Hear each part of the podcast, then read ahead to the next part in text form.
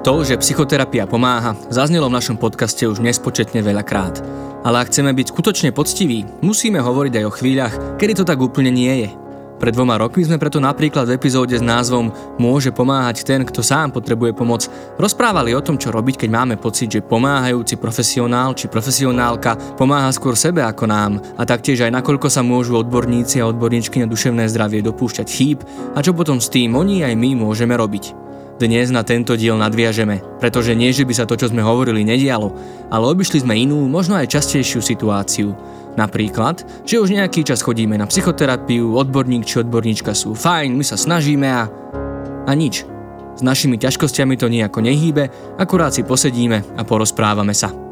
Prečo takáto situácia môže nastať? Čo s ňou robiť? Je to chyba terapeuta či naša?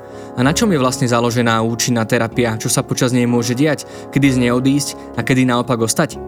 Aj o tom sa budem opäť rozprávať s párovým a rodinným terapeutom a supervízorom Vladimírom Hambálkom. A ešte kým začneme, pandémia si neustále vyberá svoju daň a to je v čase podávania daňového priznania. 2% z vašich daní to však dokážu aspoň čiastočne zmeniť. Podporte 2% IPčko a jeho projekty a darujte pomoc tým, ktorí ju potrebujú. Počúvate hm, psychologický podcast občianskeho združenia IPčko. Moje meno je Marek Franko.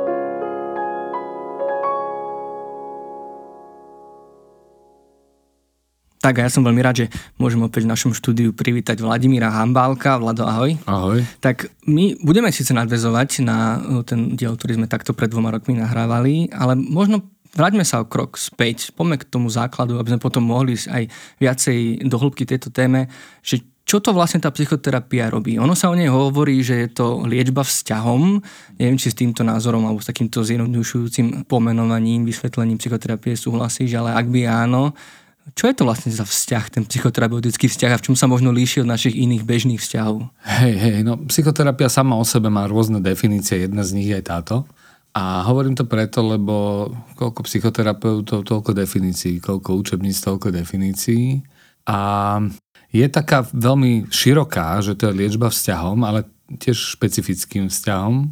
A že psychoterapeutický potenciál, aj keď to rovno není psychoterapia, má naozaj akýkoľvek vzťah, ktorý má liečivý účinok. Čiže napríklad medzi priateľmi alebo milancami, alebo zdravotnou sestrou a pacientom, alebo duchovným a niekým, kto za tým duchovným ide. Není to psychoterapia, ale ten vzťah, ktorý tam je, ak má isté kvality, tak má terapeutický potenciál, čiže liečivý. Čiže mm-hmm. môže zažiť veľmi dôležité veci, ktoré ťa upokoja, alebo dokonca nebojím sa povedať slovo uzdravujú v istom zmysle slova. A keď ostaneme v tej psychoterapii, tak tam je to o tom, že, tak naj, takú, že naozaj liečbu vzťahom bol taký humanistický psycholog Carl Rogers, ktorý povedal, že teda ak sú splnené nutné a dostačujúce podmienky, ja ich za chvíľku vymenujem, čo sú vzťahové podmienky, o ktorých budem rozprávať, tak ak sú tieto podmienky vo vzťahu splnené, tak môže prísť k osobnostnej zmene a teda aj k liečbe, aj k tomu, čo by sme zadefinovali ako psychoterapia. Tá prvá podmienka je, že ľudia sú v psychologickom kontakte, že sú dostupní psychicky a tam je to o tom, že nie každý človek je natoľko fit, že je dostupný vôbec kontaktu mhm. psychologickému. Preto si myslím, že napríklad nejakí schizofrenní pacienti, ktorí sú v akutnej psychoze napríklad, alebo e, ľudia, ktorí majú, ja neviem, subnormu mentálnu a nie sú schopní byť v kontakte, potrebujú iné intervencie, skôr také kontaktné zručnosti, a, lebo nemajú ešte kapacitu byť vo vzťahu. Ale dobre, tak prvá vec je ten kontakt. Potom sú tam také tie tri podmienky, že ten Terapeut je autentický, on ten Roger povedal kongruentný v súlade sám so sebou a so svojím prežívaním, že je empatický, čiže je schopný ako keby sa vcítiť do skúsenosti a zážitku toho druhého človeka a že dokáže toho pacienta alebo klienta prijímať pozitívne bez podmienok. Čiže keď mi ten pacient niečo rozpráva, tak ja dokážem akceptovať a prijímať ten jeho svet bez nárokov alebo podmienok, ktoré si ja kladiem. Čiže prijímam a akceptujem to, čo mi ty prinášaš, aj keď sú to veľmi bolestivé veci alebo veci, s ktorými je ťažké niekedy súhlasiť alebo mám na ne iný názor. Práve preto, lebo som empatický a vidím svet pre tú chvíľu cez tvoje oči. Ešte sú tam ďalšie dve podmienky, že som v zásade viac kongruentný v zmysle, že ty sa prežívaš ako krehkejší v tom vzťahu a ja som viac ako keby pevnejší, dajme tomu. Opisne to hovorím, tú podmienku. A potom tam posledná je, a to je veľmi dôležité, ľudia si to neuvedomujú, že, že nestačí byť autentický alebo kongruentný, empatický a bezpodmienočne ťa pozitívne príjmať, ale že ty to musíš tak cítiť. Že toto zažívaš vo vzťahu so mnou. Čiže v zásade prežívaš, že som ja autentický. A prežívaš, že cítim alebo spolu cítim s tebou. Takže hovorím o tých Rogersových šiestich nutných a on hovoril aj dostačujúcich. Uh-huh. To je tvoja otázka. Ja si to nemyslím, že to stačí, uh-huh. ale teda tí kolegovia, ktorí sa ako hlásia k e, tej práci Karla Rogersa, hovoria, že sú to nutné, ale aj dostačujúce podmienky pre tú osobnostnú zmenu a teda aj pre to, čo sa dá nazývať psychoterapia. Mm-hmm. No ty už si mi asi teda trošku ukradol otázku, ale ja sa spýtam aj tak. No, môžeme mať pocit, prídeme na terapiu, sedíme s psychoterapeutom, psychoterapeutkou a vieme si predstaviť, že tieto podmienky splňa veľa odborníkov, odborníčov, že naozaj cítime tú empatiu, cítime to prijatie, proste toto všetko, čo si ty hovoril.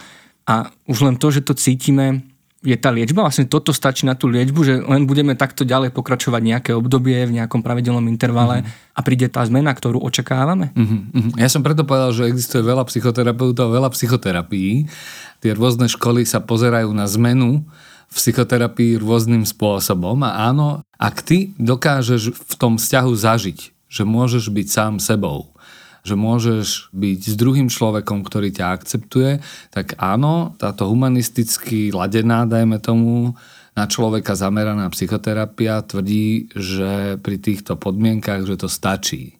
A ja som povedal, že ja to mám inak, ale je to preto, lebo to je ako keby, že sú rôzne školy, uhly pohľadov, názory vedecké alebo aj teórie a každý sa k niečomu prikláňa. Tak sú kolegovia, ktorí sa prikláňajú k tomuto názoru, že je to nutné a dostačujúce. Čiže to dostačujúce som teda mhm. preto zdôraznil. Čo sa v takomto vzťahu, takomto veľmi humanistickom vzťahu ja, ty, dajme tomu, deje, že ty môžeš v tom zážitku, že si porozumený, pochopený, že môžeš byť autentický, že môžeš byť slobodný, že vlastne ako keby zažívaš tú korektívnu skúsenosť s nejakým človekom, ktorá je veľmi hlbokou korektívnou skúsenosťou a že vlastne tá korektívna skúsenosť ti pomáha potom mať sa lepšie, cítiť sa lepšie, viac príjmať samého seba taký, aký som. Ne? A že toto je veľmi dôležité potom a toto je to úzdravné. Čiže vzťah liečí a ten zážitok, ktorý si potom z toho vzťahu odnášaš, že si zažil alebo že som zažil, že môžem byť vlastne sám sebou a môžem byť k sebe láskavý napríklad, alebo citlivý, súcitný, lebo som to zažil vo vzťahu s druhým. Takže niektorí kolegovia tvrdia, mm. že to je enough, že to stačí. Ja to mám, ako keby už tretíkrát hovorím trochu inak, ja si myslím, že sú tam ešte iné premenné v hre, ktoré pomáhajú tomu, aby ľudia zažili nielen korektívnu skúsenosť, ale aby sa nejakým spôsobom uzdravovali. A to slovo uzdravovať alebo liečiť sa záleží na tom, opäť, že čo to vlastne potrebujú tí ľudia. Mm. A ja si myslím, že to má dva póly, že ja si osobne myslím, že je dôležité, aby ľudia zažili redukciu symptómov. Ako úprimne, že ľudia idú do psychoterapie preto, lebo prežívajú úzkosť, alebo majú panické ataky, alebo e, sú depresívni, alebo majú manželské problémy, konflikty. Čiže ľudia prichádzajú do psychoterapie s nejakým symptómom, s nejakým utrpením a ja si osobne myslím, že psychoterapia je o tom, aby sme pomohli ľuďom zmierniť to utrpenie. Čiže ja si myslím, že úlohou psychoterapeuta je aj zamerať sa na to, čo potrebuje ten pacient alebo klient a to je zmiernenie utrpenia. A s niektorými pacientmi alebo s niektorými klientmi je veľmi dôležité, a to je to tiež, čo je ako keby, že nepracujeme len so symptómom, s tými symptómami a s tou redukciou toho utrpenia, ale s niektorými pacientmi alebo s niektorými klientmi je dôležité pozrieť sa na to, čo som ja v živote zažil, čo ma v živote postretlo, čo si nesiem v tom pomyselnom batôžku a čo z toho môžem si ponechať a čo z toho môžem metaforicky pustiť alebo transformovať, napríklad ak hovoríme o nejakých traumách, tak sa dajú buď pustiť alebo transformovať. Hovorím to veľmi laicky, ale dúfam, že zrozumiteľne. Aby som potom mal ten baštôštek plný toho, čo potrebujem uh-huh. a aby som mohol byť potom slobodnejší, autentickejší a vytvárať také vzťahy, ktoré ma uspokojujú a sú intimné a uspokojujú vlastne aj druhých ľudí. Čiže ja by som hovoril, že tá psychoterapia je rámcovaná okrem tej symptomatológie alebo prácou s tými symptómy a okrem tej práce s tou minulosťou, s tým batôštekom, mm-hmm. ešte aj tým, že ako naozaj, a to je moja hodnota, že ľudia by mohli byť v psychoterapii posilnení v tom, aby boli autentickí, čiže sami sebou, aby mohli byť sami sebou a aby mohli byť v blízkych vzťahoch, ktoré sú podporné pre nich.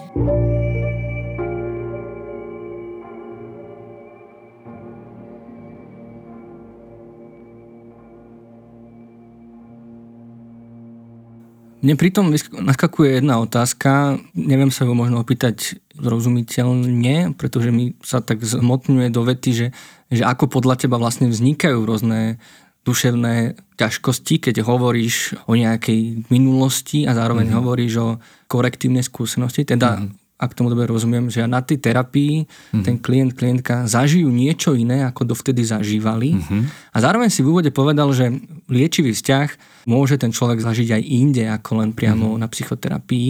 Ja rozumiem, že to možno nie ako, že sa to nedá tak veľmi ako zjednodušiť, ale že možno prečo, alebo v čom vlastne tie naše bežné vzťahy nie sú natoľko mm-hmm. kvalitné, mm-hmm. aby jednak e, možno nespôsobovali niektoré mm-hmm. veci, alebo zároveň, aby ich vedeli aj uzdravovať. Čo sú mm-hmm. možno tie prekážky, bariéry, pre ktoré my v našom bežnom živote nie často vieme byť taký liečivý a uzdravujúci. No tak hlavne si myslím, že psychoterapia je, má svoju históriu a je produkt vlastne 20. storočia. Hej? Že vznikla v 19. ale že je to produkt mm. 20. storočia že dovtedy si ľudia vystačili bez psychoterapie. Mm-hmm. Nie preto, že by nehľadali to, o čom sa teraz rozprávame, Hej. ten liečivý zážitok, ale preto, lebo sa to týmto spôsobom začalo profesionalizovať z tej medicíny a potom aj z psychológie alebo aj zo sociálnej práce. Nakoniec to má tú históriu práve do tej podoby, ako to je teraz v tom 20. storočí. A ešte jednu vec, že áno, že ja si naozaj myslím, že človek môže v liečivom vzťahu s blízkym človekom zažiť tú korektívnu skúsenosť a nemusí to byť psychoterapeut, ale myslím si, že ak je to v kontexte psychoterapie, čiže ak je to psychoterapeut, ten, kto lieči, tak niekedy robí niečo viac ako kamarát. Uh-huh. A to je tá odbornosť, preto sa to študuje tých 5-7 rokov po vysokej škole a preto sa to proste dohliada na to, aby tí ľudia ako keby to vykonávali pod e, nejakou ako keby supervíziou alebo s podporou nejakých iných odborníkov. Preto je o tom toho, toho výskumu, že je to trochu remeslo, že není to len o tom, že mám dobrého kamoša. Práve preto je to remeslo, aby to ovplyvňovalo tie choroby, dajme tomu duševné, alebo aj nejaké psychosomatické a práve preto je to remeslo, aby to ovplyvňovalo niektoré veci cieľene. Že nie len tak náhodne. Lebo v tom priateľskom vzťahu je to častokrát o tom, že tá liečba je, alebo to liečivé je len side effect toho vzťahu. Pričom v psychoterapii je primárne centrom nie zažiť vzťah, ale vyliečiť. Mm-hmm. To je trochu posun v tom chápaní, že ja som s kamarátom preto, aby mi bolo, aby sme spolu niečo robili, alebo aby ma porozumel a aby mi nám spolu bolo dobre. A vedľajší efekt je, že mi je tak dobre, že je to mhm. liečivé. Ale psychoterapia je primárne liečba. Hej. toho utrpenia, o ktorom mm-hmm. som rozprával. Aby som sa teda vrátil k tvojej otázke, lebo ja mám takú tendenciu zabiehať. Ale už musíš mi ju povedať. že možno ako by sme sa mali v tomto rozhovore dívať na vznik tých duševných mm. ťažkostí a tá druhá bola, že čo nám bráni v tom bežnom živote byť, a, byť okay, tými liečivými. Okay, rozumiem, rozumiem. Tak tá etiológia tých duševných eh, poruch, to je skôr naozaj na niekoho, kto sa tomu venuje. To môže byť rôznorodé. Ja osobne si naozaj myslím, že ono to je také, že postupné a poviem to zase na také analógii, že ako keď kráčaš lesom a je si chravo a v zásade nevieš, že mokneš, ale prídeš na chatu a zistíš, že si zmokol. Takže vlastne si myslím, že to, o čom sa rozprávame, či už to potom vo finále nazveme depresia, úzkostná porucha alebo akákoľvek iná ako keby symptomatológia, nevznikne zo dňa na deň, aj keď môže napríklad pri traume alebo nejakých takých akože, o, o izolovaných incidentoch byť veľmi, veľmi, veľmi zle ľuďom, ale pointa je, že, že ide to pomaly, Súvisí to s našou schopnosťou odolnosti alebo krehkosti. Veľa ľudí nemá dostatočne veľa podpory, nemá dostatočne veľa sociálnej opory, dobrých zážitkov v rodine, biologickej alebo korektívne vzťahy v aktuálnych vzťahoch, ktoré žijú, alebo korektívne skúsenosti a tým pádom máme tendenciu podľa charakteru človeka ako keby vytvoriť si e, vlastné symptómy. U niekoho to bude viac úzkosť, mm-hmm. u niekoho viac depresia, u niekoho to bude po nejakých traumách, napríklad posttraumatická stresová porucha, u niekoho to môže byť uh, ľudia, ktorí žijú v fakt zlých podmienok, alebo deti, ktoré vyrastajú v dlhodobých toxických ako keby prostrediach, môže to byť komplexná trauma vývinová. Takže myslím si, že to je v tej metafore, že mm-hmm. žijeme život a vytvárame si symptómy, ktoré nám častokrát pomáhajú vlastne prežiť. Čiže napríklad ľudia, ktorí sa stiahnu a izolujú, tak zažili, že im to v živote veľmi dobre kedysi slúžilo len keď to robia dlhodobo a opakovane, tak ich môžeme častokrát označiť za divných, alebo možno mhm. časom mm-hmm. za divných, divné osobnosti, alebo niekto môže za poruchu osobnosti a niekto možno, že dajme tomu schizoidnú a niekto môže povedať, že sú depre. Podľa toho, že ako ich potom už označíme v spoločnosti, okay. podľa tých MKH alebo iných diagnostických kritérií. Mm-hmm. No a prečo nedokážeme byť spontánne, prirodzene, liečivý, uzdravujúci v bežnom živote? Prečo to musí ten pomáhajúci profesionál študovať 5 plus ďalších 5 rokov a, a neustále vlastne hey, na tom No ja, ja, ja neviem, či nedokážeme. Že, mm-hmm. že možno... Včera som rozprával s kolegom, ktorý hovoril, že si tak mapuje vzťahy s ľuďmi a zistil, že on ich počúva a oni rozprávajú, ale že ako keby moc sa nezaujímajú o neho. Mm-hmm. A prečo to hovorím, tento príklad? Že niekedy ľudia nenachádzajú tú reakciu u tých druhých preto, lebo sme zahltení sami sebou. A je ťažké vnímať, ešte aj byť v kontakte s blížnym takým spôsobom, ako sme sa tu doteraz rozprávali. Mm. Je to ťažké preto, lebo tomu nevenujeme pozornosť, preto, lebo môžeme byť zahltení sami sebou, alebo preto, lebo nás to proste vylaká. Mm-hmm. Alebo nahnevá. Najčastejšie vylaká a potom nahnevá. Takže tak ako v bežných partnerstvách, napríklad manželstvách, nie vždy sme si dostupní. Bolo by fajn, keby sme si boli a je dobré, keď sme. Ale nie vždy sme si dostupní takým spôsobom, aby sme cítili tú empatiu toho nášho partnera a tú akceptáciu. Proste si to vyžaduje naozaj to, aby sme boli odvážni, aby sme boli v pokoji, aby sme dokázali dôverovať tomu druhému človeku.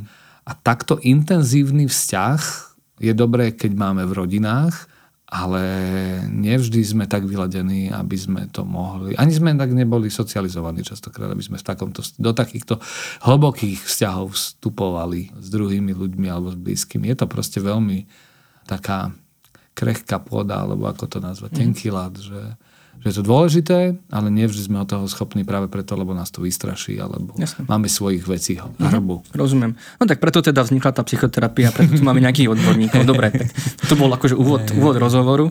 Oh.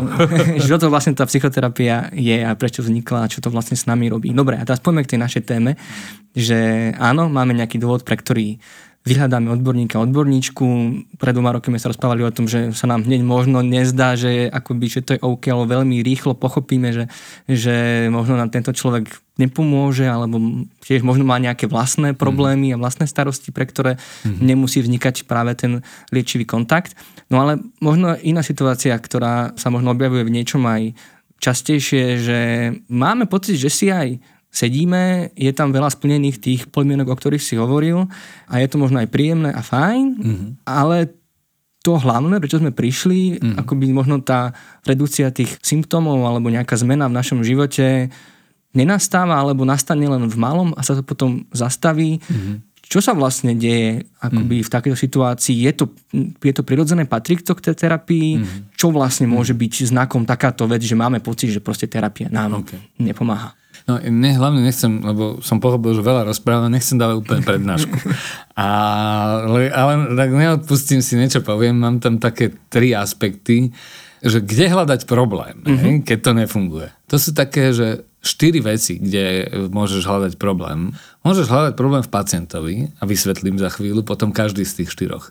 Môžeš hľadať problém v terapeutovi, môžeš hľadať problém vo vzťahu a môžeš hľadať problém v kontexte. Idem teda postupne. Problém v pacientovi je, že túžime, aby veci išli rýchlejšie, ako sme schopní ich žiť. Iným slovami, že túžime, aby už tie symptómy neboli, ale niektoré veci proste potrebujú dozrieť a potrebujú mať svoj čas. Jedna možností, keď hovoríme o pacientoch. Druhá možnosť u pacientov je, že Psychodynamici, to je taká vetva v tej psychoterapii, hovoria, že pacienti majú jednak sekundárny zisk choroby. To znamená, že sme sa naučili a že z toho, aký sme, máme aj benefity. Uh-huh. Hej, že sa o nás napríklad starajú alebo zaujímajú kopec iných vecí. A že pacient voči liečbe má niečo, čo sa nazýva odpor. Hm? Jeden z vysvetlenia. To odpor je, že si to vyžaduje veľa odvahy skúsiť robiť alebo žiť niečo inak. A ma tak napadá, takí iní kolegovia majú takú poučku, že keď niečo funguje, rob toho viac a keď niečo nefunguje, rob to inak. Alebo keď niečo funguje, ne, nemen to, rob toho viac. A to posledné, že rob to inak, keď niečo nefunguje, to sa síce pekne povie, ale nemáme niekedy dostatočne veľa sily napriek tomu, že sme v psychoterapii, mm-hmm. napriek tomu, že máme podporu, napriek tomu, že pracujeme na konkrétnych veciach, aby sme sami sebe alebo tým situáciám alebo tým symptómom čelili. Čiže potrebujeme oveľa viac času. Takže keď hovorím o odpore voči liečbe, to nie je nič zlé. To je proste niečo, čo nás chráni pred tým, že by sme museli ako keby naozaj čeliť napríklad životu v jeho ako veľkých výzvach. Radšej sme v bezpečí. Bezpečie je pre ľudí dôležité. Veľmi zjednodušujem, ale teda to je na strane toho pacienta alebo klienta. Na strane toho terapeuta je to o tom, že napríklad som bezradný alebo bezmocný, alebo proste mm, neviem byť nápomocný a pri všetkej úcte aj k vzdelávaniu, aj k rokom praxe, aj k supervíznej podpore, čo je mimochodom veľmi dôležité, mať supervíznú podporu pri práci, tak e, na strane terapeuta je to častokrát o tom, že proste nevieme. Že je to tak mm-hmm. náročné. Buď porozumieť, čo bude náš ďalší krok, aký je terapeutický plán, ako vlastne ten plán realizovať takým spôsobom, aby sa to mačlo alebo stretlo s tými potrebami toho klienta. Že je to vlastne hľadanie, ktoré nás vedie do slepej uličky. Mm, v tom terapeutickom vzťahu sú ešte potom rôzne aspekty, že prečo to nefunguje, lebo to je tá tretia vec, ktorú som povedal. Nielen naša bezradnosť mm. a naše emócie, ktoré nám ako terapeutom bránia byť dostupní a podporní a pomáhajúci a liečiaci, s ktorými treba chodiť do tej supervízie. Ale teda ako keby je to ešte, že medzi nami, čo sa deje, medzi mnou a tým pacientom, a aj tam môžu byť zádrhely. Tie prvé, že sú nevyjasnené veci, napríklad niečo medzi nami stojí, napríklad to, že sa niečo nehýbe a vôbec sa o tom nerozprávame. Mm-hmm. Pacient nemá silu o tom rozprávať a terapeut nemá silu toho konfrontovať. A otázka je, že čo sa tam medzi nami deje v tom vzťahu, že veci nejdú podľa plánu.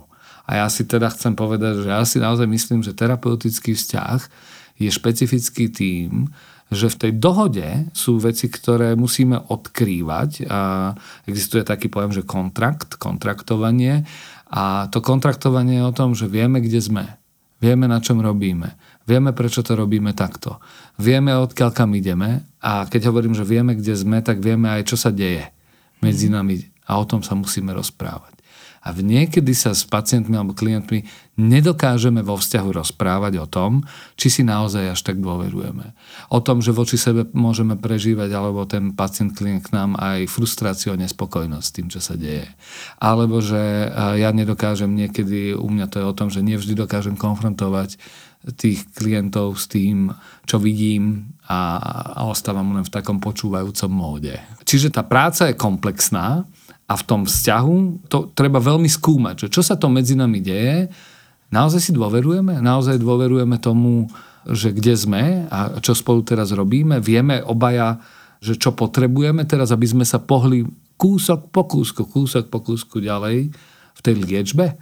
No a toto by malo byť čo najviac otvorené a diskutovávané, tá intersubjektíva, tá naša, ten vzťah.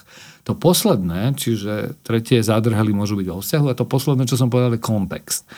A problémy v kontexte sú spojené s tým, že poviem to na príklade práce s deťmi, môžeme urobiť aj Sisyfovskú robotu. Môže dieťa nám hlboko dôverovať môžeme byť my veľmi dostupní a môžeme naozaj krok po kroku pracovať a náš vzťah môže byť veľmi dôležitý, ale dieťa sa vráti do školy, alebo sa vráti do rodiny, alebo sa vráti do iných kontextov, v ktorom ono funguje. A napriek našej podpore raz za týždeň, raz za dva týždne podľa settingu zistíme, že, a to môže byť aj u dospelých, že to proste je málo. Pri niektorých, napríklad pri závislosti, je dôležitá hospitalizácia a resocializácia. Čiže zmeniť kontext. Pretože lebo keď nezmeníme to prostredie, alebo neovplyvňujeme to prostredie, lebo ten pacient alebo klient nemá silu ovplyvňovať prostredie, nemyslím len keď je dieťa, ale aj, aj keď je dospelý častokrát, tak to prostredie nie je nápomocné, neslúži mu a tým pádom častokrát má oveľa väčšiu moc ako samotná psychoterapia. Mm-hmm. Takže to je kontext.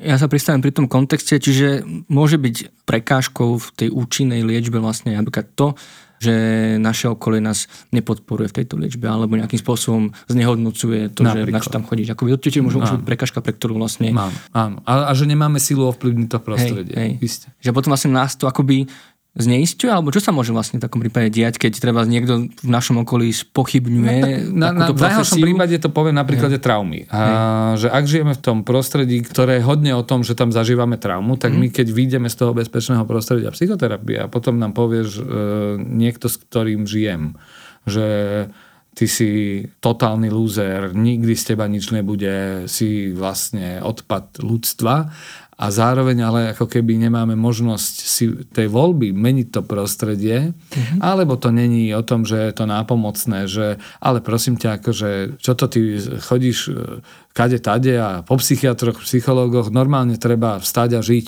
Keby si nebol lenivý, tak e, by si sa mi tu takto neválal. Celý tvoj výkon je, že ideš nakúpiť. Čo to je za vý, hej?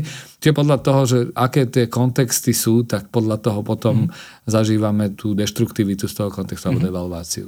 A možno ešte inak, že to není úplne v tomto zmysle, že by sme sa vracali do nejakého nebezpečného prostredia, kde opäť zažívame to, čo nám teda mm. kúbližuje, mm. ale že vôbec len taká tá pochybnosť o tej účinnosti terapie, že mm. či vlastne musíme 100% mm. dôverovať tomu, že tá terapia nám dokáže pomôcť, aby nám mm. naozaj pomohla a či to potom vlastne nie je trošku taký mm. placebo efekt vlastne, že... Mm. A teraz hovoríš o tých klientoch, že či tomu dôverujú? Áno, presne, že či musíme mm. ako klient dôverovať, že tento proces, nehovorím, mm. že samotný ako terapeut. pri somatickej liečbe, pri farmakoterapii. Ak nedôveruje, že tie lieky, čo ja viem, keď si zoberieme, že ja berem lieky na alergiu.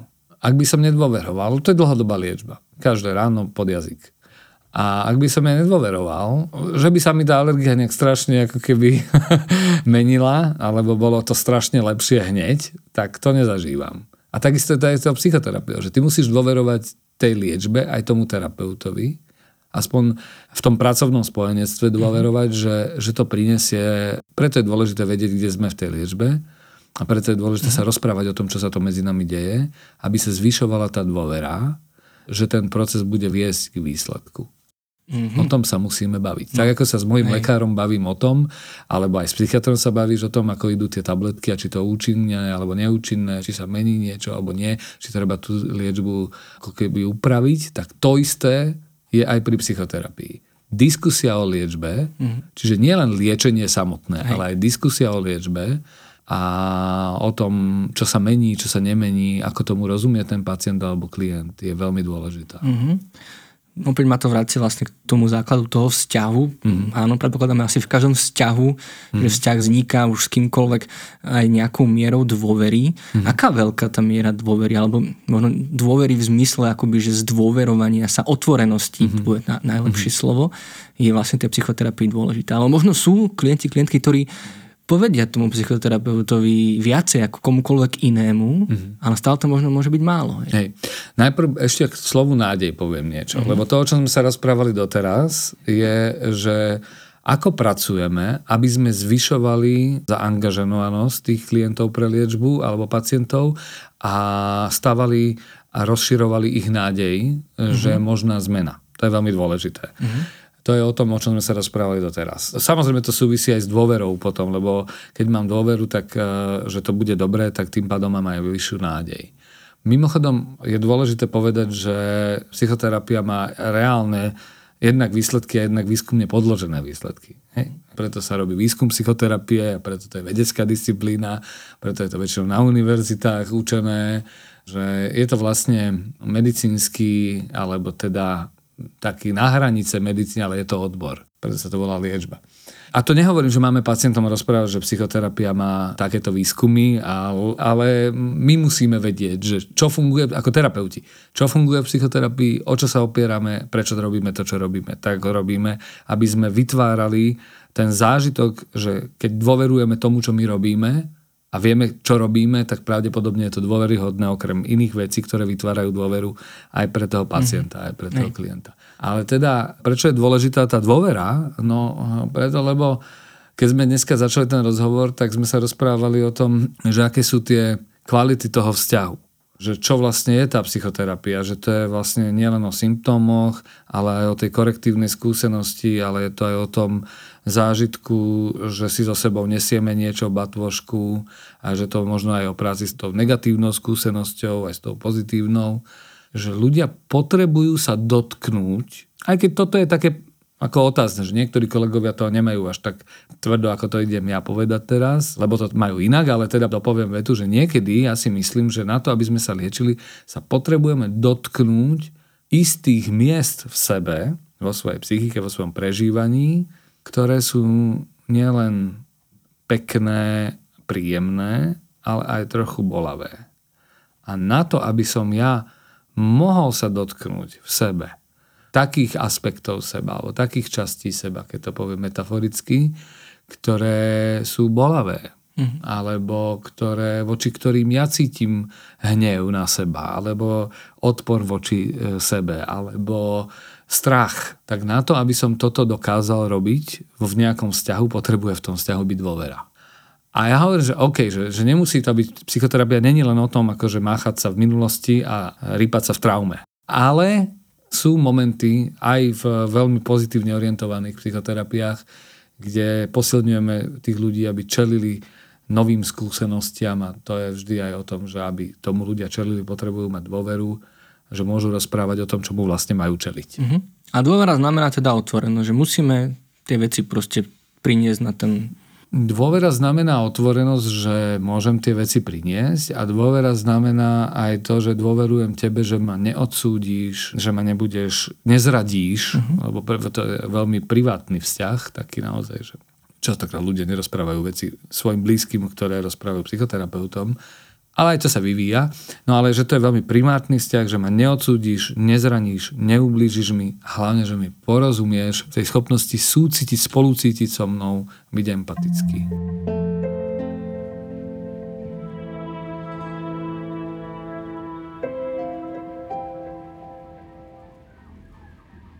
Napadajú mi k tomu dve otázky.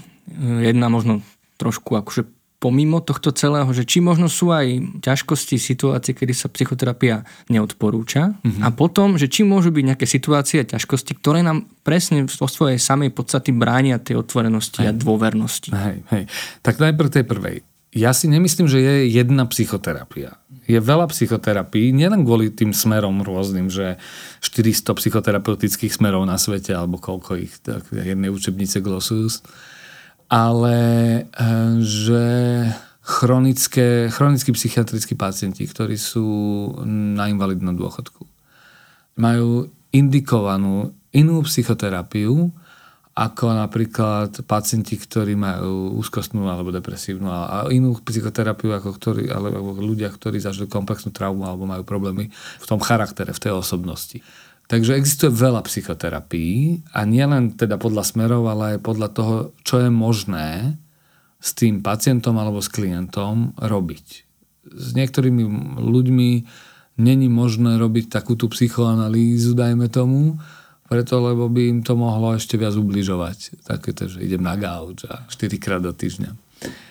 To je veľmi dôležité, tá správna indikácia a každá ako keby porucha, alebo aj, dajme tomu, diagnóza, alebo aj vlastne individuálne, každý človek podľa vlastných preferencií, môžeme povedať, že máme aj kontraindikácie. Mm. Že kedy akú psychoterapiu neindikovať. A sú určite ľudia, ktorí sú rezistentní voči takémuto spôsobu práce a oveľa lepšie reagujú napríklad na farmakoterapiu. Takže to je veľmi dôležité, ako keby dobrá diagnostika toho, čo sa deje, posúdenie toho, čo je možne indikované a vlastne tá akceptácia tým pacientom alebo tým klientom na tej druhej strane toho, že chcem ísť do niečoho, tak to je veľmi ako keby dôležité. Potom je ten súlad alebo súhra, že robíme to, čo mi pomáha, alebo tomu, čomu verím, že mi pomáha.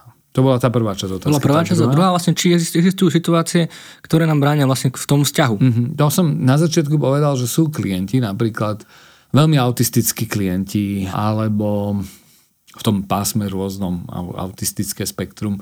Ale takto. Keď vieme uspôsobiť to, čo robíme, tak môžeme robiť aj ľuďmi, ľudí, s ľuďmi, ktorí majú mentálnu retardáciu. Ale určite to bude úplne inak vyzerať, tá práca ako, alebo teda akútne psychotickí pacienti potrebujú niečo úplne iné, ako chodiť do psychoterapie. Potrebujú reálne najprv sa liečiť veľmi rýchlo farmakoterapeuticky. Mm-hmm. A v tej chvíli je psychoterapia indikovaná najmä podporná, aj to až po istom čase, dajme tomu keď sú stabilizovaní a vhodní indikačne do takéhoto procesu. Takže áno, existujú obmedzenia na strane tých pacientov a tie sú aj zdravotné, uh-huh. alebo aj teda psychické. Uh-huh. Ale z takých tých bežných ťažkostí, bežných, viem, že to není moc dobré slovo, ale presne, že možno ak niekto zažíval násilné vzťahy a veľmi mm-hmm. ťažko sa mu teraz nadvezuje nový vzťah, môže to mm-hmm. byť až taká akoby... No práve tam by som tú psychoterapiu mm. indikoval, čo si teraz povedal. Hej. Takže vlastne akože... Ale, ale to skúsi... neznamená, že to je ľahké. A to neznamená, že tá fáza vytvárania bezpečia a dôvery práve v tom mm. prípade, ktorý si pomenoval, bude na prvých dvoch stretnutiach. Že dôležité je možno niekedy len zažiť dobrú konverzáciu. Možno, že o kúsok ďalej je zažiť nielen dobrú konverzáciu, a, a kde som porozumený, ale ako keby sa porozprávať o tom, čo sa vlastne deje. A ešte to není strašná dôvera ani psychoterapia, že niektorí ľudia potrebujú pomalší nábeh mm-hmm. do takéhoto typu vzťahu. Napríklad vy výpečku veľmi ako keby robíte práve dobrú prácu tým, že viete poskytnúť ľuďom veľmi veľa podpory v tých krízových situáciách. Preto, lebo keď zažijú niečo dobré s vami, a napríklad v tej kríze alebo vtedy, keď sa na vás obrátia, tak môžu pomaly začať dôverovať, že nie celý svet je úplne mimo a že niektorí ľudia sú tu pre mňa a môžem tú podporu alebo oporu hľadať a môžem potom ísť do iného vzťahu, ktorý je dlhodobejší, mm. napríklad psychoterapeutického. No keď hovoríš o konverzácii, tak ja som to tak v úvode asi načal, že akoby ten rozhovor, že akoby bol málo.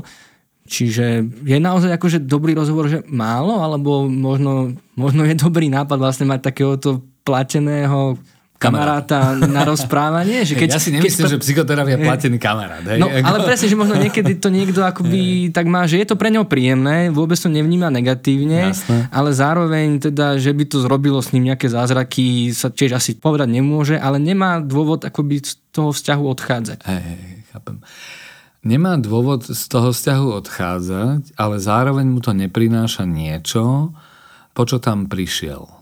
Dobre hmm. som tomu porozumel. Je taká, akože mám pocit, že by sa to mohlo vyskytnúť, ale možno, že... Dokonca že som... môže tam byť ešte aj to, že nechce zraniť toho um, pána alebo dámu, ktoré platí. Áno, aj to môže neplatí, byť. alebo, lebo nemusí len platiť, však sú aj iné. No ja si osobne myslím, že e, ale ja som taký obsedantný v tej téme a už som mu tu dneska spomenul, to je kontrakt. Uh-huh. Že vieme, čo sa teraz deje a že keď to nevie pomenovať ten pacient alebo klient, tak vieme pomôcť tomu človeku vlastne pomenovávať tú situáciu, ktorá sa teraz deje. Napríklad, že je to fajn a vy ma tu vypočujete a cítim sa prijatý, ale ja vlastne naozaj potrebujem ako keby čeliť, ja neviem, tej kritike, ja neviem čo s mhm. tým, mm-hmm. alebo ja mám naozaj stále veľký strach, že moc sa toho nemení. A teraz, keď my potrebujeme pomôcť tým ľuďom, aby mohli byť natoľko autentickí a neskrývali tú napríklad nespokojnosť. Nielen tú spokojnosť, ale aj tú nespokojnosť. A potom potrebujeme pomôcť tým ľuďom, aby sme zistili, že čo sa to vlastne teraz deje, že sa to niekde nehýbe. A to je tá odbornosť toho terapeuta. Mm-hmm. To ne, ja neočakávam od toho klienta, že on bude expert na to, čo sa v našom vzťahu deje, že sa to nehýbe. To je job toho terapeuta. Na to má tých 5 rokov toho vzdelania po vysokej škole a špecializáciu. Takže čo chcem povedať je, že reflexia toho vzťahu je veľmi dôležitá preto, aby sme vedeli, že kde sme v tom, čo spolu robíme, odkiaľ kam ideme a čo môžeme urobiť. Ale vytvára to veľký tlak na terapeuta, toto, čo som teraz povedal, mm. na jeho zručnosť. Práve preto tí terapeuti potrebujú mať náhľad aj v supervízii, aj v iných ako keby možno, že reflexiu vlastných nahrávok z terapeutických sedení. To všetko, čo im môže pomôcť, ako keby porozumieť tomu, že prečo sme teda zaseknutí mm. a potom aj otvoriť tú tému spôsobom, ktorý je neobviňujúci, skôr skúmavý, exploračný uh-huh. a tak ďalej. Uh-huh. To si už spomenul, že skúmať ten vzťah, tak možno keď sa opäť vrátime k tomu, že čo robiť, keď teda máme pocit, že, sa, že nám tá terapia nepomáha a teraz už sme s tým viac alebo menej spokojní, alebo viac alebo menej si to uvedomujeme, alebo, alebo máme tú odvahu to otvoriť. Že čo vlastne môžeme robiť? Je možno mm, riešením zmeniť terapiu? Že keď proste hneď máme pocit, že to nefunguje, tak hneď ideme preč? Alebo... Veľmi veľa ľudí, a to je tiež symptomatológia mnohých ľudí, ktorí chodia do psychoterapie, ostáva vo vzťahoch, ktoré sú dysfunkčné. Mm-hmm. Z rôznych dôvodov.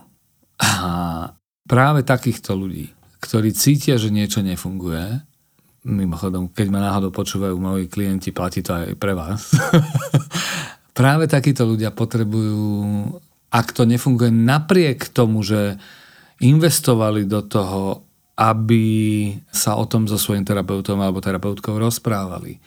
Investovali do toho, aby to skúsili inak, keď to nejde nejak tak napriek tomu z toho nebenefitujú alebo nevidia tie mikrokroky, nemyslím makrozmeny, ale mikrokroky, mm-hmm. tak aby hľadali ďalej.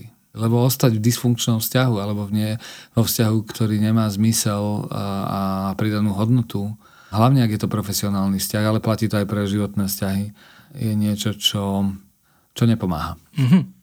Teraz, aby náhodou to nevyznelo tak, že, že v momente nejakej nespokojnosti alebo nejaké... Nie, nie, my sme hovorili Hej. o tom, že potrebujeme si to uvedomiť.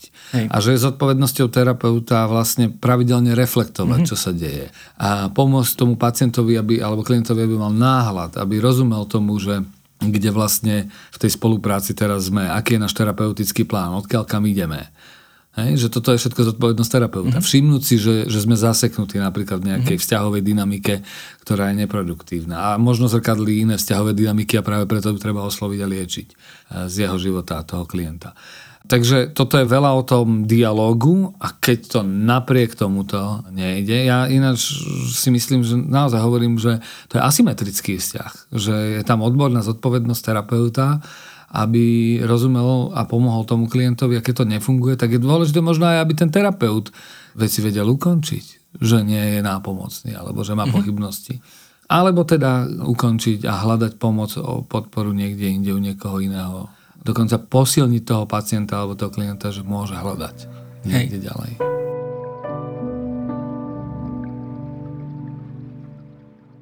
Ale všetko, ako dobre tomu rozumieme, tak až po nejakom rozhovore. Že naozaj, že budeme sa mm. na terapii rozprávať presne o tom našom vzťahu. Že mm. Aj dokonca ja som niekde počul, ty to možno pred tými dvoma rokmi hovoril o nejakej akože pravidelnej kontrole alebo nejakej mm. evaluácii mm. toho vzťahu, akože nejaké každé XT desiate sedenie. Mm-hmm. Niekde som už počul aj, že v zahraničí dokonca po každom sedení nejaký krátky ano. otazník spokojnosti. Áno. Aj to, aj to je. Aj to, aj to je. Možno je taká otázka, že či musíme byť po každom sedení šťastní a spokojní, len vtedy mm. je to účinné. Mm. A teda, že či aj tá stagnácia vlastne patrí k tomu, že, možno, mm. že to je súčasťou aj toho zdravého vzťahu. Záleží na tom, akú psychoterapiu mm. robíš, lebo každá tá psychoterapia má trošku iný fokus. Sú psychoterapie, ktoré sú zamerané na napríklad na takú tú liečbu symptómov. Tam je dôležité naozaj merať to, že, alebo všímať si to, že či vlastne k tej úlave od tých symptómov prichádza. Sú psychoterapie, ktoré sú zamerané nie iba na odstránenie symptómov alebo liečbu symptómov, ale na osobnostnú zmenu sú dlhodobé psychoterapie. Keď si zoberieme tak učebnicovo, tak krátkodoba je sa 25 sedení, strednodoba je okolo 60 sedení a dlhodoba je 400 sedení, alebo 80 a vyššie, keby som bol jednoducho povedal.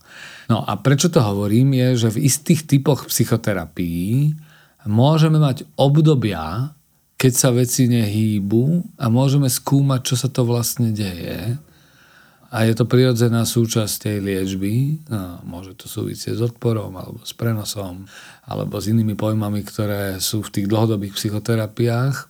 Aj, ale aj tam je dôležité vedieť, že toto sa deje a um, reflektovať to minimálne na strane terapeuta, aby vedel potom ako keby priniesť ten svoj pohľad, že čo sa to vlastne deje tomu mhm. pacientovi alebo tomu klientovi. Takže pokiaľ ide o to, že nevzdávajte veci rýchlo, to nevzdávajte, aby to nevyznelo, že teda keď som s niečím nespokojný, tak idem do iného obchodu. Není to tak, že, mm. že tento cukrík mi nechutí, treba rýchlo nejaký iný. Je to niekedy dôležité aj postáť a skúmať, že čo sa to teraz deje.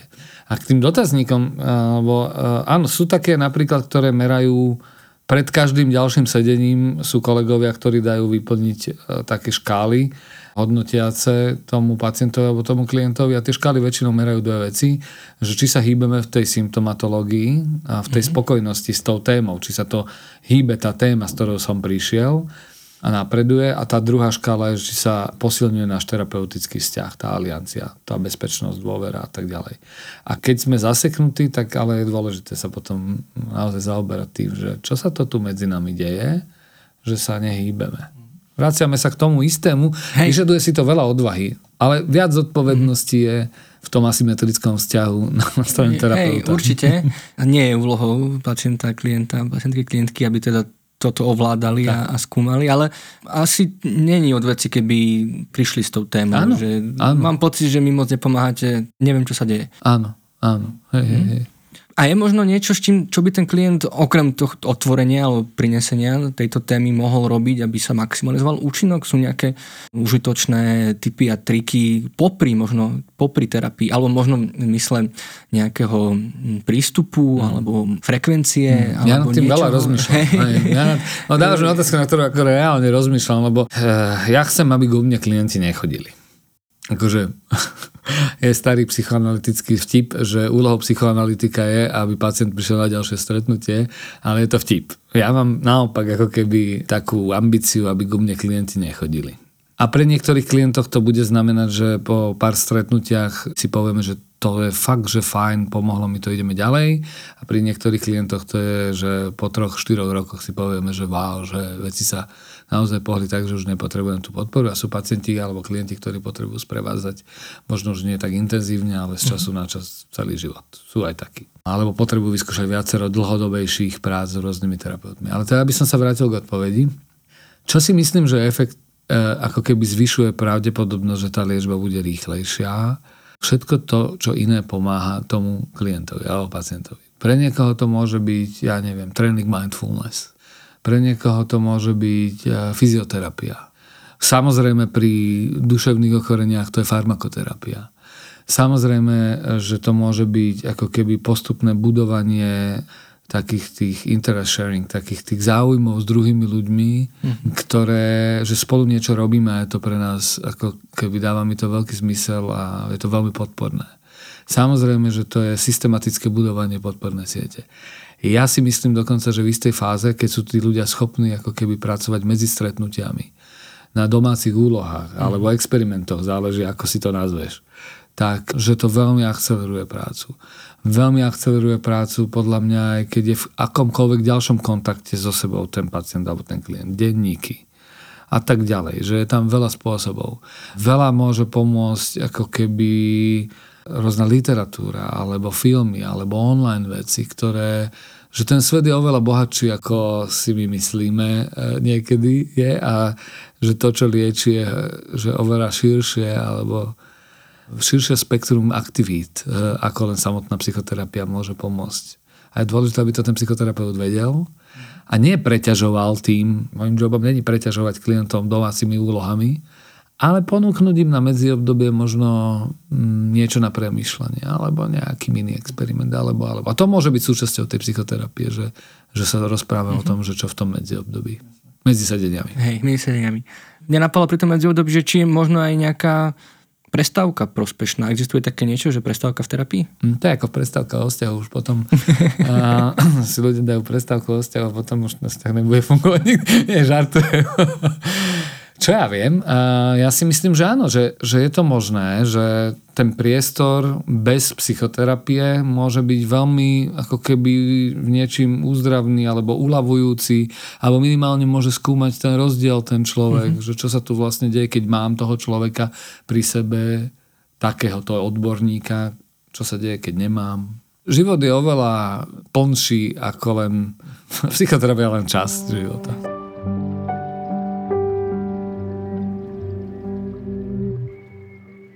No a možno teraz hovoríme o nejakých akoby limitoch možno toho samotného prístupu toho terapeuta alebo jeho osobnostného, že, že on už nevie, čo ďalej robiť a teda možno na sa zmeniť terapeuta, prístup k tomu sa ešte dostanem, ale možno, že čo robiť s tým, že vôbec akože ten náš problém, možno keď hovoríme o nejakej osobnostnej zmene, naozaj, že chceme niečo hlboko veľmi v sebe meniť alebo nás to trápi, ale už vôbec celá psychoterapia, celá, mm-hmm. je na to krátka vlastne, že keby sme šli kamkoľvek, je možné, že nám to až tak nepomôže. Ako mm. možno sa zmieriť alebo mm. náložiť takým vedomím, že toto proste mm. bude už, už iba takto. Mm, mm, mm. No, tiež ma napadá, mám niekoľko terapeutických vtipov a jeden je o počúravaní že stretne kamarát, kamaráta a hovorí, že kam ide, že idem tomu terapeutovi. Hej, chodíš terapeut, kvôli čomu, že počúravam sa.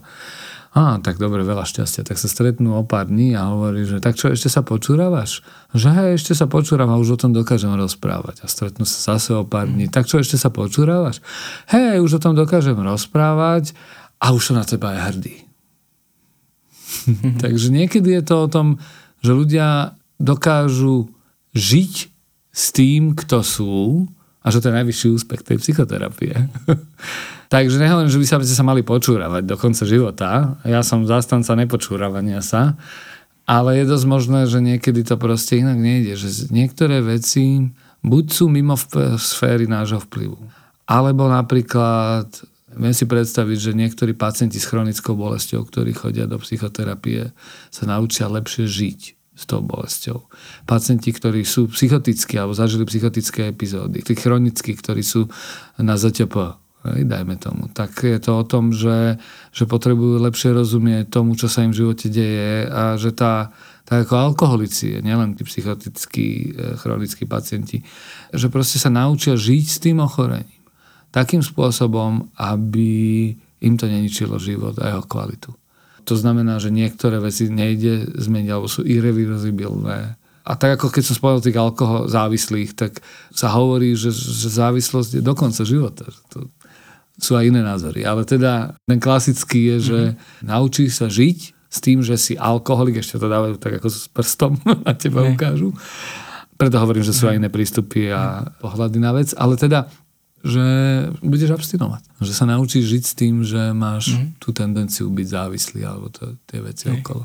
Teraz neviem, či nezabrdnem úplne do niečoho iného, ale pripomenulo mi to, keď som bol na školení jednom tvojom, mm Eh, tak spomenul niečo ako paradoxnú teóriu zmeny. Vlastne, Aha, že veci sa zmenia, až keď akože ich príjmeme také, aké sú. Áno, áno, áno, áno. Hej, hej, hej, to je taká tá uh, v gestalt prístupe mm. je to tak, že, že až uh, vtedy, keď akceptujeme seba, mm. alebo akceptujeme to, čo je, tak vtedy prichádza zmena. Mm-hmm. Čiže možno je to aj o tomto vlastne, že... Je to trochu o tom počúravaní. Dobre, no ty si pred chvíľou povedal teda, že viacero možností, že ako presne, že ten vzťah alebo kontrakt alebo spolupráca, teda uh, keď človek nespokojný alebo nejakým spôsobom má pocit, že už to asi vyčerpal, teda môže byť ukončená, zároveň môžu trvať uh, aj niekoľko rokov sedenia, môžu sa mm. meniť tie frekvencie mm. na rôzne, akoby takéto mm. sa tak mm. vraví laicky, že udržiavacia terapia. Mm. Dobre, hej. Jasne, hej, hej, Chcem tým povedať, že tých možností je strašne veľa. Ako Áno, a opäť je to tá tým, odbornosť toho psychoterapeuta, aby vedel zrozumiteľným spôsobom uh-huh. vysvetliť nielen kto je a čo robí, ale aj v akej fáze procesu sme. Alebo viesť dialog o tom, odkiaľ kam ideme. Alebo viesť dialog o tom, akým spôsobom vlastne, čo je indikované a uh-huh. prečo robíme toto. Alebo, alebo, alebo. Takže hej, je hej. to... Ako ne, neočakávajme od ľudí, že ja keď dojdem do servisu, autoservisu, ja naozaj neočakávam. Môže so mnou viesť ten človek dialog a povedať mi, že OK, v tomto aute takto alebo takto a čo preferujete a toto sú tie možnosti a toto sú, hej, ale ako keby nie je tá psychoterapia trochu aj o tej našej expertnosti, povedzme si úprimne. Mm-hmm. No a pre možnosti, že dohodneme sa na ukončení, že je to teda vzájomné, ale zároveň cítime, že chceme ďalej tú terapiu, že potrebujeme nejakú pomoc. Podľa čoho akoby ísť Ďalej, je teraz cesta zmeniť ten smer a mm. úplne, že si urobiť taký nejaký mini prieskum tých mm. všetkých smerov, o ktorých si hovoril, mm. že je strašne veľa, alebo mm. vlastne či vôbec, opäť je to uh, zodpovednosťou toho klienta? Ja si myslím, že ten klient v tom nemá ostať sám. Mm-hmm. Že aj v tom dialogu o tom, čo sa mu deje a že prečo niečo nefunguje, ako sme hovorili, sú štyri dôvody, prečo veci vlastne nemusia fungovať. Na strane klienta, na strane mm-hmm. terapeuta, na strane vzťahu a na strane kontextu alebo aj v kontexte. Ale dobre, keď už aj zistíme, že prečo veci nefungujú a chceme zmeniť alebo urobiť nejakú zmenu, tak potom tá otázka je, že kto mi pomôže v tom nájdení toho, čo mi môže pomôcť. Ako aby som v tom nebol sám. Mhm. Ale už teda, keď náhodou sa ocitáte v tej situácii, že ste sami na to a nemáte tú podporu, tak je dobré ako keby v tom hľadaní mať nejaké oporné body, ne? Že, mhm. že o čo sa oprieť v tom hľadaní. Ja si hlavne myslím, že bez ohľadu na tých e, veľa smerov, tak e, ja sa k tým smerom vrátim, ale bez ohľadu na to je dôležité vedieť, že či ten človek, ktorý je oproti vám, ten psychoterapeut, či máte tú skúsenosť alebo zážitok, že mu chcete dať šancu, aby bol mm. s vami, aby mal to mm. privilegium byť s vami ako s pacientmi alebo klientmi. Čiže tá, tá osobnostné premenné na, na strane terapeuta sú veľmi dôležité. A dokonca tiež asi to je výskum, aj keď neviem ho nalistovať teraz niekde, že v konečnom dôsledku sa tie rôzne smery, tí terapeuti v tých rôznych smeroch, keď sú dobrí terapeuti, veľmi podobajú v tom, čo robia a ako to robia. Že existujú nejaké spoločné ako keby faktory uh, v tej psychoterapeutickej zmeny a oni tie kompetencie terapeutické sú aj také ako keby naprieč tými prístupmi a súvisia s tými aj osobnostnými, aj profesionálnymi mm-hmm. kvalitami. Čiže tí ľudia, keď vám nesedí človek, tak už potom je jedno, že či je to on psychoanalytik alebo KBT, kognitív mm-hmm. terapeut. Takže prvá vec je tá nájsť tú cestu k niekomu, s kým máte ten zážitok, že ste prijatý, porozumení, že viete, že tento človek, eh, že mu chcete dať šancu, to privilegium mm-hmm. byť s vami. Potom je to o tých smeroch. Ako naozaj, že a tiež je to aj na zodpovednosti toho terapeuta zvážiť, že keď niečo nefunguje a treba robiť niečo inak, tak čo to bude. Mm-hmm. Však iste sú, ako keby tá veda pokročila, čiže my vieme, že na aké symptomatológiu, približne aké psychoterapie by mohli fungovať, ktoré sú evidence-based, na dôkazoch založené a tak ďalej. Ale je dôležité vedieť, že niektorí ľudia ako keby viac budú benefitovať z takej tej akčnej, viac psychoedukačno-pedagogickej, exploračnej práce, kognitívnej. Niektorí budú viac ako keby otvorení a benefitovať z, tej, z toho skúmania toho batôžku, ak som o ňom hovoril, čo sa mi to v živote stalo a čo si so sebou nesiem. Niektorí ľudia budú viac ako keby preferovať takú tú srdečnosť, otvorenosť, takéto mm. ľudské stretnutie v tých humanistických smeroch. Tiež podľa terapeuta a jeho osobnosti, ale teda, že viac pracuje tak s takým tým vzťahom. Nie, niekedy je oveľa viac indikované sa zaoberať viac vzťahmi, čiže Ako, ja osobne si myslím, že keď ľudia trpia vzťahovými problémami a sú v partnerstve, tak je lepšie, ako keby byť v párovej terapii, ako v individuálnej. Mm-hmm. Alebo niekedy je užitočné indikovať rodinnú terapiu, že, že taďal to bude tá cesta. Ako viac budú benefitovať niektorí klienti z, z rodín. Niekedy je dôležité, aby z individuálnej formy práce sa prešlo do skupiny. Mm-hmm. Ak by to mohlo podporiť tú liečbu samotnú. Čiže zvažovať, že čo je pre mňa dobré. Je dobré tiež v dialogu s niekým, Hej. aby ste v tom neostali, ale keď už ste, tak zvažujte, že pýtajte sa, možno fakt si prejdite také tie základné, sú asi také tie 3-4 základné klastre, že dajme tomu, že tá psychoanalyticky orientovaná, psychodynamická, to je tá o tej minulosti, potom je to viacej o tom ako keby behaviorálnom, že správanie zmeniť, experimentovať s domácimi úlohami, pracovať s kognitívnymi presvedčeniami, ktoré máme, predpokladmi, úsudkami, uzávermi a transformovať tie schémy, ktoré máme v hlave o sebe, o druhých ľuďoch, tak veľmi akčne aj s tými symptómami. Pre niekoho je to viac o tom vzťahu, o tej humanistickom stretnutí.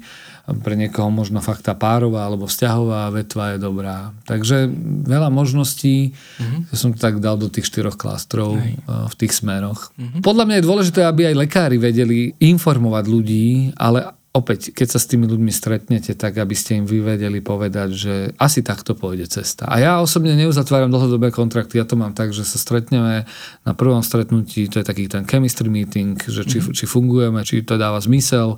Potom mám cca 5 sedení, kde si s tým... Uh, a ten výskum psychoterapie ináč hovorí Scott Miller, že po 5-6 sedeniach by mal mať ten pacient alebo ten klient zážitok, že sa veci mi hýbu k lepšiemu. Nie, že som vyliečený, Hej. ale že sa veci hýbu k lepšiemu a keď sa nehýbu veci k lepšiemu, tak treba naozaj skúsiť mm-hmm, niečo iné. Mm-hmm. No mne tomu napadá aj viacero veci, teda, že je to naozaj také aj, aj akoby alchymii, že sa ho, či nejaký výskum hovoril, že až na tretí pokus nájdeme toho pravého, ktorý nám mhm. sedí. No, Zároveň, že možno, že z každého toho smeru sa dá asi niečo vyťahnuť, sa priblížiť k tomu cieľu, že mm-hmm. možno to ano. je o to takom akoby prestupovaní z autobusu na autobus. Áno, Áno, áno, všetky cesty vedú do Ríma, ale hej, je dôležité, hej. aby ste si našli tú svoju. Hej, hej. A možno, keď má niekto naozaj že negatívnu skúsenosť, uh, má zmysel ako obnovovať dôveru voči psychoterapeutom, alebo... Uh, voči ľuďom určite. Hej. Neviem, či voči psychoterapeutom, ja verím, že aj voči psychoterapeutom, ale primárne obnovovať dôveru, že môžem žiadať o pomoc uh-huh. a že môžem dostať dobrú starostlivosť, podporu, sprevádzanie porozumenie, oporu. Toto je akože fakt, že dôležité. A možno to bude nejaký iný človek, psychoterapeut. Ja teda verím psychoterapii. Dokonca, e, tuším, Fritz Pels povedal, že psychoterapia je príliš dobrá, aby bola len pre chorých. Takže verím, že psychoterapia môže byť hodnotná súčasť, ale a možno to môže byť, ja neviem, ako keby manželský poradca, môže to byť iný pomáhajúci poradca, môže to byť coach. Ja, ľudí, ktorí pomáhajú druhým je veľa a Dôležité, aby ste z toho benefitovali a neubližovali. Mm-hmm. Do not harm je to najdôležitejšie, neublížiť. Jasné. No a na záver možno trošku z iného súdka, ale patrí mi to k tomu, že ako vieme, že už ten cieľ je naplnený? Lebo aj mne sa stalo, že už som mal pocit, že už mi je dobré a potom mm. vlastne doslova ma teda prehovorila terapeutka, že to sa ešte môže zmeniť, ešte ako keby mm. nerobme rýchle závery mm. a naozaj to bolo tak, hej. Čiže možno, že kedy byť mať taký, že si naozaj, že zodpovedne, že už ako keby sa môžeme rozísť. Hej. Mňa to fascinuje, lebo tie psychodynamické, tie dlhodobé psychoterapie mm. to tak majú, že v prvej fáze liečby prichádza k tomu, čo sa nazýva, že prenosová úzdrava. Mm. Že tebe ako keby je naozaj na začiatku vlastne dobre, veľmi rýchlo, lebo fakt zažiješ nejaké korektívne skúsenosti, je tam ten človek pre teba a tak ďalej a tak ďalej. Ja neviem. A ja si myslím, že otázka je, že čo je cieľ liečby taká tá moja, môj prístup, e, alebo jeden z tých prístupov, ktorým sa ja venujem, tak má také štyri ciele liečby. A podľa toho by som asi ja hovoril z toho, nie z hľadiska toho pacienta, ale z hľadiska toho experta, toho terapeuta, mm-hmm. že či je koniec alebo nie. A ten prvý, ten som spomenul, to je, oni to hovoria, že symptomatic relief, že ako keby tie symptómy vlastne odídu, že nemáme ich také intenzívne, že napríklad nutkavé myšlienky alebo strachy, alebo odídu. Ten druhý level je, uh, oni to nazývajú, že social cure, že ty žiješ zmysluplnejšie vzťahy, vieš ich vytvárať, vieš ich udržiavať, si autentickejší, je ti dobre s druhými ľuďmi a že vlastne ako keby sa máš fajn s druhými ľuďmi a sám so sebou. Ten tretí, to už ideme akože hlbšie, hlbšie, hlbšie. Ten tretí cieľ môže byť, oni to nazývajú, že transference cure, že liečba v prenose, že vlastne porozumieš tomu, aké vzorce vzťahov ty vlastne nadvezuješ a si oveľa slobodnejší. Rozumieš viac sebe a svojim vzťahom a si slobodnejší v tom, ako chápeš druhých ľudí, ako chápeš seba, ako ti je s druhými ľuďmi, ale na také hĺbšej úrovni, že, že akceptuješ druhých ľudí oveľa viac, aj seba oveľa viac akceptuješ a si vlastne slobodnejší s druhými ľuďmi, že nie si viazaný na to prenosové správanie, ktoré nás budí k nejakým vzťahom alebo opakovaniu nejakých vzorcov vo vzťahu. Že sme slobodnejší, keď to zoberieme. A ten posledný, on to nazýva, ten autor to nazýva, že script cure, on hovorí, že to je liežba scenáru a že my vlastne žijeme nejaký svoj životný plán, nejaký svoj životný scenár a že vieme ho prepísať, že nielen, že sme slobodnejší, ale že vlastne transformujeme seba ako človeka a to je tá veľká osobnostná zmena, že zrazu sme iní ľudia, ako sme boli na začiatku tej liečby. Mm-hmm. Takže si môžeš vybrať. Že môže byť čokoľvek tohto, alebo musia byť všetky štyri? On dokonca tvrdí, že treba postupne. Mm-hmm. Že začíname na tých symptómoch, potom na tom, aby nám bolo dobre s ľuďmi, aby sme mohli fungovať, milovať a pracovať, hovoril Freud. A potom, že môžeme, keď chce ten pacient aj motivovaný ísť do tej liečby toho prenosu alebo toho, tých prenosov, tých vzorcov vzťahov, aby sme boli slobodnejší. Mm-hmm. A potom to ide do tej osobnostnej zmeny, že sme iní ľudia. Mm-hmm. No ale tak e, neviem, či každý chce chodiť toľko e, do psychoterapie. Hej, je to ako, ako e, dosť dlhý, možno aj náročný proces. Hej, hej. On to vymyslel práve v tomto postupe práve preto, lebo on bol veľmi pragmatický, že nie každý človek potrebuje porozumieť tomu, kto je ako človek a aký má svoj životný príbeh a zmeniť sa. že niektorí ľudia naozaj potrebujú proste hlavne pragmaticky aby mohli milovať a pracovať a, a chodiť mm. do roboty a mať vzťah, tak potrebujú ako keby nemať strach. alebo nemať úzkosť. Takže Dobre, no, dobré začať postupne. Hej, pekná myšlienka na záver, že každý z nás teda potrebuje niečo iné niečo. a tie cesty k tomu, ako to dosiahnuť, sú teda naozaj rôzne. Vlado, ďakujem ti veľmi pekne za Ja ďakujem za pozvanie opäť, no, prišiel som, rád som vás tu videl. Nuž a vy, milé poslucháčky a milí poslucháči, nezabúdajte, že či už ste v terapii alebo nie, a či ste spokojní a spokojné alebo nie, stále môžete napísať či zavolať aj nám na linky pomoci ipečko.sk, na krízovú linku pomoci a na dobrú linku. Radi sa s vami o tom, čo prežívate, porozprávame a spoločne budeme hľadať cesty, ako dosiahnuť to, čo práve potrebujete. Za pomoc otázkami ďakujeme Zuzane a Borisovi. Ak by ste nám aj vy chceli pomáhať s prípravou podcastov, pochváliť nás, či máte pre nás nápady na nové diely, sledujte a píšte na náš Instagram, Facebook alebo na e-mail podcast.gipecko.sk Ak by ste nás chceli podporiť finančne, okrem 2% z vašich daní, môžete využiť aj portály Patreon a Darujme.